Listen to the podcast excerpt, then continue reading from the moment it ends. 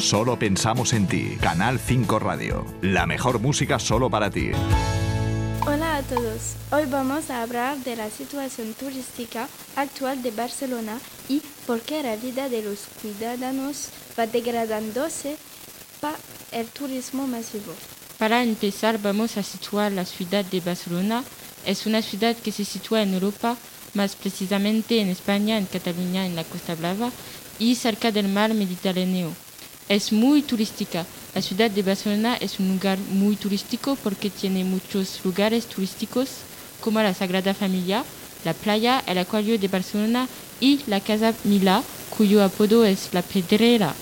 También hay muchos ocios como la excursión en catamarán cerca del puerto de, de Bell que atraen a mucha gente. Antes el turismo se ve con satisfacción, los turistas participaban el desarrollo económico de la ciudad de Barcelona.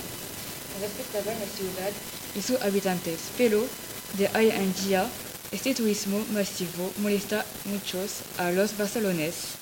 Ahora, en cientos barrios hay más turistas que residentes y por eso el precio del alquiler de viviendas está aumentando y los ciudadanos están obligados a abandonar la ciudad. Los turistas molestan mucho también. Los turistas que suelen alojarse en los pisos turísticos son principalmente jóvenes, son ruidosos e irrespetuosos. Molestan a sus vecinos barceloneses porque hacen la fiesta toda la noche, caminan por la calle con ropa inapropiada y contaminan la ciudad con desechos. De hoy en día hay cada vez más pisos turísticos que están alquilados de manera ilegal.